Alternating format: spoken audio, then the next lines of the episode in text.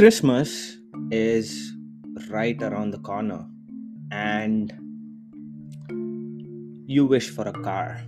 Imagine you can wish for any car you want in any color you want. You're gonna get it. You're gonna have it. It's gonna be yours.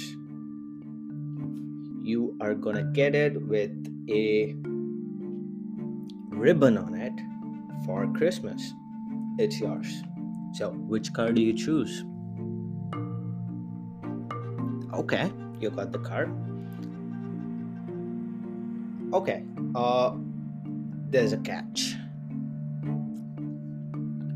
That's the only car you are going to get for your entire lifetime. How are you going to treat that? Are going to treat that car very well, right? Because you know that's the only car you're gonna get. You're gonna make sure you safeguard it and you're gonna be very careful with that car, right? Of course. I know you're not gonna just get one car for your entire lifetime. I'm sure you're gonna get multiple cars. A lot of cars, trust me. So, if you're gonna take care of the car just because that's the only car you're gonna get, how much should you take care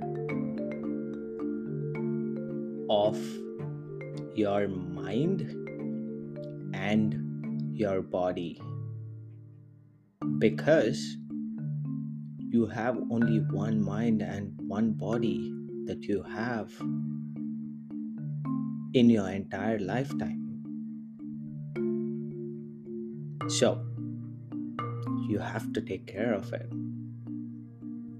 I know, like, it's hard, but that's the only body and mind you've got.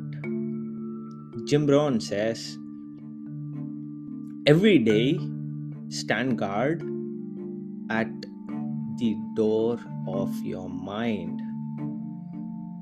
I think it's very important because social media is very enticing, right? They pop up the feed right. The first thing that you see on your Facebook or Instagram is the most enticing thing that kind of pulls you in and keeps you to keep scrolling, right? One after one. That's just feeding your mind. So just take a step back and think is it really serving me? Right? So, uh, the car analogy I learned from Warren Buffett. Where did I learn it? I learned it on TikTok. And then I realized, wow, like I I spent the last 10 minutes on TikTok and that one piece of information which is I'm to get only one body and one mind kind of made me stop looking at TikTok. Like I want to do more with my life, not just keep scrolling and you know waste my time because time is the only resource I have which is finite. Because I cannot go back in time. None of us can go back in time. So time is very valuable and I want to thank you for choosing